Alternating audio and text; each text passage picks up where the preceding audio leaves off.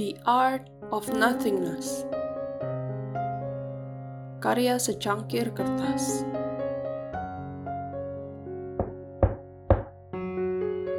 Makan malam sudah siap, Mademoiselle? Teriak Jason dari balik pintu. Audrey meninggalkan semua karya seninya yang sedang bersandar pada penyangga lukisan, memegang kenop pintu, membukanya. Seorang laki-laki dengan piyama biru tuanya sedang berdiri di sana. Ia membawa sekotak pizza besar yang wanginya mungkin sudah tercium oleh Papa Audrey di bangunan sebelah. Jason, kok lu di sini? Tanya Audrey sambil berpura-pura kaget. Jason memang sering datang ke rumah Audrey tanpa undangan. Jam berapapun sesuka hatinya. Oh, gue dipanggil tadi. Eh, maksudnya pizza ini dipanggil sama perut lo yang berisik buat datang ke Gallery of Audrey, kata Jason, bersama dengan kelebayannya yang dia bawa, seperti biasa. Ya udah, cepet masuk, taruh aja pizzanya di sana, kata Audrey sambil menunjuk satu-satunya meja di dalam art studio kecil itu. Gue selesai kerjaan dulu, nanti baru kita makan pizzanya bareng-bareng ya. Anything for you, mademoiselle, kata Jason lagi, sambil membungkukkan badannya. Dan lagi, usahanya untuk membuat Audrey menunjukkan senyumnya belum pernah berhasil. Audrey lanjut melukis. Ia menggambar wajah seorang pria dengan segala persepsinya termasuk pesan yang ingin disampaikan. Seperti layaknya seorang pelukis. Latar belakangnya ia beri warna biru agak sedikit gelap dengan sedikit jingga. Pria di lukisan itu tersenyum indah. Sampai lesung pipinya cowok agak sedikit dalam, menambahkan aksen-aksen manis. Tapi di sisi lain, bayangannya yang hampir lenyap dimakan senja adalah satu-satunya saksi hidup atas luka-luka yang tergores di setiap bagian tubuhnya. Still, begitu judulnya. Melalui lukisan sederhananya, Audrey hanya ingin menyampaikan bahwa selalu masih ada hari esok untuk menjadikan sesuatu menjadi baik. Seperti layaknya senja, akhir yang baik harus dirayakan dengan sesuatu yang indah. Aneh ya, kata Jason yang sedang melihat lukisan Audrey. Aneh kenapa? Tanya Audrey sambil melanjutkan lukisannya. Ya aneh. Lu selalu ngelukis tokoh yang tersenyum. Seolah-olah lagi merayakan sesuatu. Tapi pelukisnya sendiri malah gak pernah senyum. Kayak ada kepura-puraan gimana gitu. Jason dengan sedikit heran. Audrey tidak mengatakan sepatah kata pun ia masih asik dengan lukisannya yang tinggal beberapa goresan lagi saja. Sampai akhirnya, Audrey mengambil cat merah muda dan ia memberikan warna terakhirnya pada senyum bibir pria itu. Emang selalu ada kepura-puraan kan? Kata Audrey sambil membereskan cat dan melepaskan celemeknya yang warna dasar putihnya sudah mulai tak bisa lagi terlihat. Tapi lu benar, perut gue udah manggil-manggil dari tadi. Maksudnya gimana? Tanya Jason. Audrey duduk berhadap-hadapan dengan pizza kesukaannya. Tangannya mengambil sepotong pizza pertamanya bulan itu dan mengoleskannya sedikit sambal untuk menambahkan sebuah rasa yang selalu hilang pada setiap makanan Eropa. Rasa pedas. Maksudnya ini, kata Audrey sambil menunjuk pizzanya. Gua lapar. Bukan itu dong.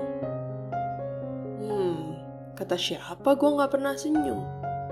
Senyum itu sesuatu yang menurut gua harus dinikmatin sendiri.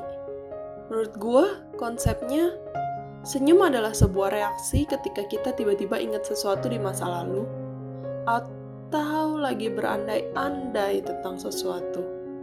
Memory and imagination. Kalau gue di kamar mandi, gue suka ngebayangin nanti mau lukis apa. Atau kalau mau tidur, gue juga suka bayangin hal-hal yang kemarin-kemarin aja gitu. Nah, pas itu gue senyumnya. Kata Audrey sambil melahap pizza margarita kesukaannya. Terus, maksudnya kepura-puraan apa? Tanya Jason lagi, masih bingung. Nah, kalau senyum yang buat ditunjukin ke orang lain, menurut gue senyum yang kayak gitu nggak lebih dari the art of pretending. Buat apa senyum sana-sini kalau sebenarnya pura-pura? Kan nyakitin hati orang lain, gak tulus gitu. Kata Audrey lagi. Ya tapi masa? Misalnya, nanti lu bisa pajang lukisan lu di galeri besar nih. Musée de Louvre Terus pas acara, MC-nya panggil nama lu. Mari kita sambut untuk naik ke atas panggung. Pelukis still yang sangat fenomenal, Audrey Putri dari Indonesia. Terus lu naik cemberut gitu, gak ada senyum-senyumnya. Bonjour, bonjour. Kata Jason sambil menirukan suara Audrey yang hasilnya tidak mirip. Pura-pura kan? Kota Audrey lagi untuk memperjelas kalimat-kalimatnya dengan margarita kedua di tangannya. Jason terdiam mendengar kata-kata Audrey. Sejak ia pertama mengenal Audrey dari usianya masih balita, ia belum pernah melihat senyumnya. Wajah cantiknya selalu terhalang kata-kata orang yang tidak pernah berhenti berkata, Audrey jutek banget sih. Tapi Jason tahu Audrey terlanjur lahir dengan idealismenya yang terlalu besar. Bagi Audrey, senyum itu seharusnya tulus, tidak dibuat-buat. Ia berada pada hakikatnya sendiri. Bagi seorang manusia yang punya nyawa, ia pasti akan bereaksi pada dirinya sendiri. Pasti. Ketika Audrey sedang melihat-lihat galeri handphonenya, senyumnya sudah pasti bekerja tanpa harus diperintahkan. Atau ketika Audrey membayangkan akan seperti apa dirinya kelak, ia sudah pasti tersenyum. Atau bahkan, otaknya mungkin tidak ingat kalau ia sempat tersenyum. Tapi senyum itu terlanjur dirusak. Orang tersenyum hanya untuk mendapatkan perhatian orang lain. Seperti di kantor misalnya mereka selalu tersenyum pada manusia-manusia yang bisa memberinya promosi atau gaji yang lebih tinggi. Tetapi ia justru membentak orang-orang yang baik-baik membawakannya kopi di pagi hari, atau mengepel bekas air minumnya yang tumpah sampai ke lantai. Idealisme Audrey yang sejak awal sudah tidak ada semakin hilang, dimakan oleh manusia-manusia lucu itu.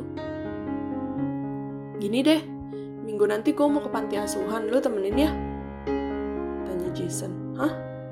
Mau ngapain? Tanya Audrey, sedikit bingung. Kali ini dengan Margarita yang mungkin sudah keempatnya. Udah, ikut aja, kata Jason. Sudah lama Audrey tidak menginjakkan kakinya keluar halaman rumahnya, selain ke rumah Jason. Ini semua akibat virus corona yang kian menjalar dan belum terlihat akan membaik. Perkuliahan pun dilakukan secara online dengan menggunakan proyektor yang terpasang di galeri seni kecilnya. Baru hari ini, tubuhnya akan merasakan semeriwing angin dan bulir-bulir hujan yang bukan jatuh di halaman rumahnya. Baru hari ini, ia akan melihat atap rumah yang bukan milik tetangganya.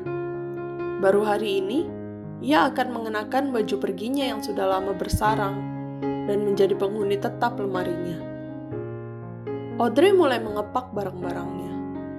Bisa dibilang cukup ribet, mulai dari cemilan yang sudah disiapkan Mama Audrey pagi-pagi, masker, face shield, segala senjata melawan virus corona, dan segala peralatan lukisnya. Peralatan lukisnya inilah yang paling penting, lebih dari yang lain sebuah inspirasi dan perasaan yang akhirnya bisa dicarinya lebih dalam lagi, lebih terang lagi, dan lebih luas lagi daripada hanya sebatas dinding putih yang tak pernah bergerak dan berbicara. Atau bisa dibilang, sesuatu yang sangat berharga bagi seorang pekerja seni. Tidak tahu kapan dan di mana ia akan datang. Bisa saja seenak jidat saat Audrey sedang tertidur. Bisa lagi saat ia berada di kantor RW tetangga. Tapi di mana pun, tentu saja itu adalah kesempatan besar bagi Audrey dengan segala imajinasinya yang ingin bebas berkeliaran. Hanya saja, ia tidak tahu akan ke mana larinya bayang-bayang itu. Apa pun yang terjadi, setidaknya ia sudah siap dengan peralatan lukisnya. Perjalanan pertamanya ditempuh cukup jauh, dengan tujuan yang tak bisa diperkirakan. Tetapi Mama Audrey seperti sudah termakan oleh sihir Jason yang kian menguat setiap harinya. Bahkan kekhawatirannya yang selalu tersalurkan lewat kalimat-kalimat ke mana aja, sama siapa aja, nanti pulang jam berapa, jangan pulang malam-malam ya, jangan lupa pakai masker, dan sebagainya, langsung dikalahkan oleh kata-kata Jason yang sederhana. Tante, Audrey-nya aku bawa jalan-jalan ya. Audrey dan Jason sama-sama pergi ke selatan Jakarta bukan Jakarta Selatan. Jakarta Coret namanya. Sebuah kota kecil di kawasan Jawa Barat. Sebuah kota kecil tempat sebuah kampus, tempat orang-orang tua yang membanggakan anaknya terletak. Sesampainya di panti asuhan, Jason mengeluarkan berbagai sembako yang sudah dipersiapkannya dari awal.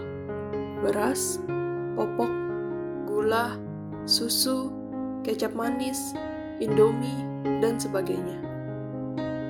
Bener juga ya, kalau ke panti asuhan harusnya bawa sembako ya. Gumam Audrey di dalam hatinya. Hanya satu kardus berukuran sedang yang tidak diberikannya kepada petugas panti asuhan. Jason membawanya ke mana-mana, berkeliling panti asuhan. Entah apa yang di dalamnya.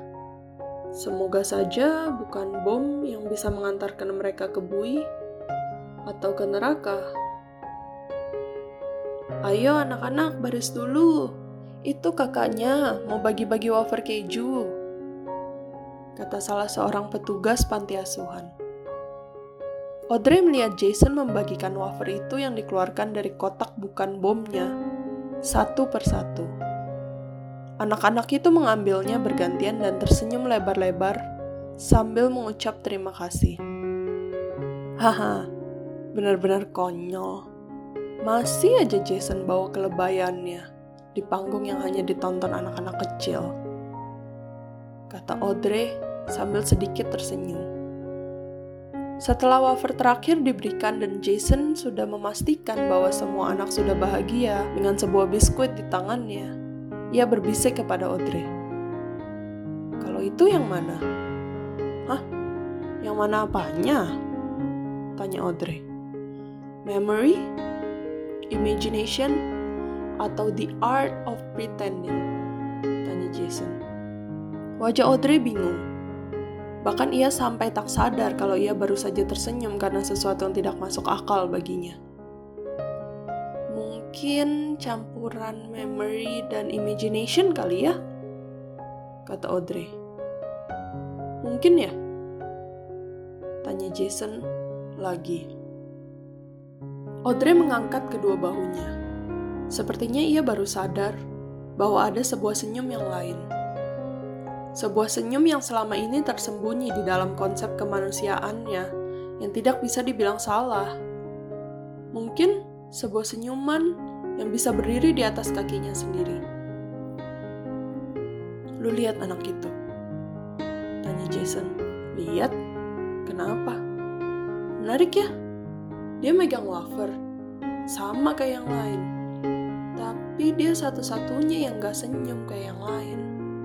Selalu ada yang kayak gitu, di perkumpulan mana pun. Nanti gedenya pasti kayak lu, yang gak percaya dengan happiness. Lalu, tanya Audrey. Itu tugas lu. Lu harus bikin dia senyum, tapi bukan karena memory, imagination, apalagi pretending sama kayak yang gue lakuin tadi ke anak-anak yang lain. Tapi mungkin ini next levelnya kali ya. Gue dapet apa kalau berhasil? Apa ya? Gue traktir lu makan dah seharian. Oke. Okay. Jawab Audrey sebagai seorang yang berpegang teguh pada sebuah prinsip live to eat. Audrey memandang anak itu. Ia bingung bagaimana caranya ia membuat seseorang tersenyum. Padahal ia sendiri belum pernah percaya dengan sebuah senyum yang menceritakan satu sama lain. Dengan semangat dan keyakinan yang setengah-setengah, ia mengambil semua perlengkapan lukisnya. Celemek, sandaran lukis, kanvas, palet cat, kuas, dan catnya. Audrey tahu hanya itu kebisaannya. Audrey mulai menggambar wajah seorang anak perempuan berusia sekitar enam tahun. Ia duduk sendirian, bersebelahan dengan sebuah taman, sebuah lorong, dan sebuah ketiadaan. Ia menggoreskan mata yang sedikit sayu pada kanvasnya. Tetapi sedikit ketidaktegaannya membuat mata yang digambarnya bingung. Ia mau sayu, tapi terlihat sebentar lagi juga ia mau bahagia. Hidungnya ragu-ragu, sedikit pesek, tetapi rasa percaya dirinya membuatnya juga sedikit mancung. Rambutnya ikal manis, warnanya sedikit berwarna coklat tua diwarnai oleh sinar matahari alami, yang menyatu sempurna dengan kulit coklatnya yang indah. Bajunya berkerah dan berwarna garis-garis kuning putih sangat menawan dipadukan dengan celana pendek hitamnya yang sudah sedikit berwarna pudar.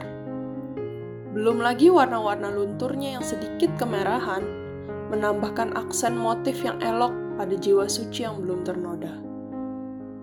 Satu kakinya yang tak beralas diluruskan pada kursi yang ia duduki. Tetapi satu kakinya yang lain, ia biarkan meminjak bumi yang sedang menangis. Tangannya menggenggam wafer berwarna kuning, sedikit lebih terang dari bajunya. Persis seperti yang tadi diberikan Jason. Bungkusnya baru sedikit terbuka, tetapi isinya belum berhasil mengintip di antara sela-sela udara yang sedang bau hujan. Wafer itu digambarnya di dekat mulut anak perempuan itu. Seolah anak itu lupa kalau bungkus wafer tidak bisa ikut dimakan sebuah gambar yang cukup bagus untuk hasil karya hanya 10 menit saja. Tetapi tinggal goresan terakhir yang Audrey tak mampu selesaikan. Satu-satunya goresan yang jelas-jelas menentukan perasaan perempuan di dalam gambar ini. Apakah akan senang? Apakah akan sedih? Semua terserah goresan terakhir pada bibir potret anak ini. Tetapi Audrey tahu Bukan ia yang bisa mengisi goresan terakhirnya, karena ia tidak akan pernah tahu apa yang sedang dirasakan anak ini. Ketidaktegaannya ikut berbicara dalam setiap lukisan yang digambarnya. Seolah membuat lukisan ini menjadi tidak murni dan mewakilkan kebohongan dengan menambahkan bumbu-bumbu kecil dari apa yang Audrey rasakan. Maka, hanya satu hal yang bisa ia lakukan untuk membuatnya sempurna. Hei, Nama kamu siapa? Kata Audrey kepada anak yang dari tadi masih cemberut itu. Anak itu menolehkan wajahnya ke kanan dan ke kiri, mencari orang lain yang mungkin saja ada di dekatnya. Hah? Aku? Tanyanya. Iya, kamu. Raka. Jawabnya sangat singkat dan padat. Jason melihat kami lalu tersenyum kecil. Bagaimana tidak? Dua orang yang sangat sulit tersenyum sedang berbincang-bincang. Sama-sama berusaha menampilkan senyum satu sama lain. Tidak tahu mana yang akan berhasil. Sini deh Raka. Kakak lagi gambar seorang perempuan yang mirip kamu tadi. Lagi duduk sendirian di sini. Kata Audrey sambil menunjuk lukisannya. Bagus, kata Raka. Tapi kakak belum bisa selesai nih. Kenapa? Kakak bingung mau gambar dia senyum apa cemberut. kata Audrey. Kakak kan pelukisnya, terserah kakak aja.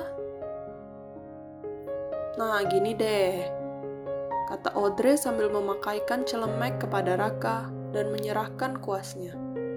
Kamu yang gambar aja, menurut kamu anak perempuan di foto ini bagaimana seharusnya? Senyum apa cemberut? Anak itu termenung dan terdiam di depan kanvas wajah dirinya. Ia membayangkan, berandai-andai dan melamun. Lalu Raka tersenyum di hadapan potret wajahnya sambil membuat sebuah coretan dengan cat berwarna hitam. Seperti dugaan siapa pun yang mampu berpikir, ia menggambar sebuah senyuman yang sangat lebar di sana itu bukan hari ini. Gumam Audrey.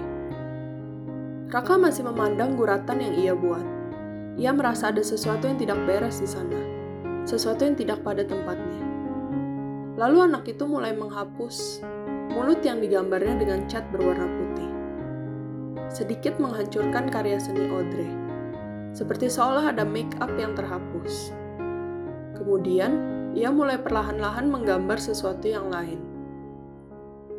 Ia membuat bulatan sempurna pada tempat mulut itu seharusnya berada.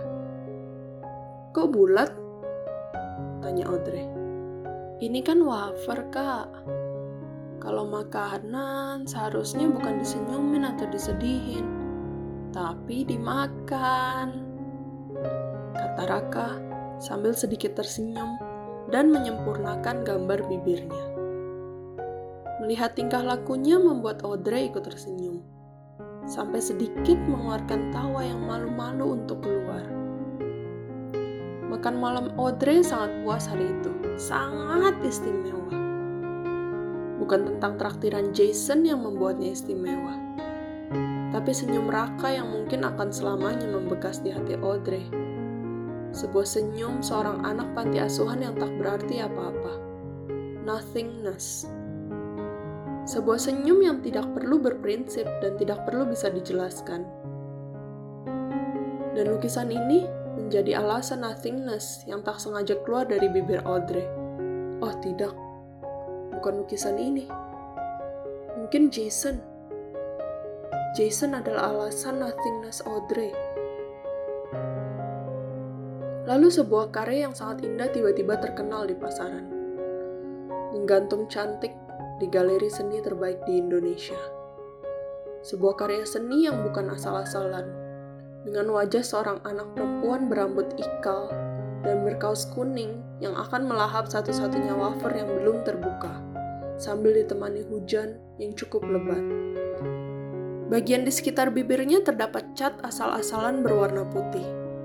Sebuah ketidaksempurnaan yang berbicara paling banyak Mungkin lukisan itu terlihat seperti sesuatu yang biasa saja, tapi ia memiliki sebuah cerita dan sebuah perasaan yang tidak bisa dirasakan oleh semua orang. The Art of Nothingness by Audrey Putri and Raka Amelia. Begitu tertulis di sana.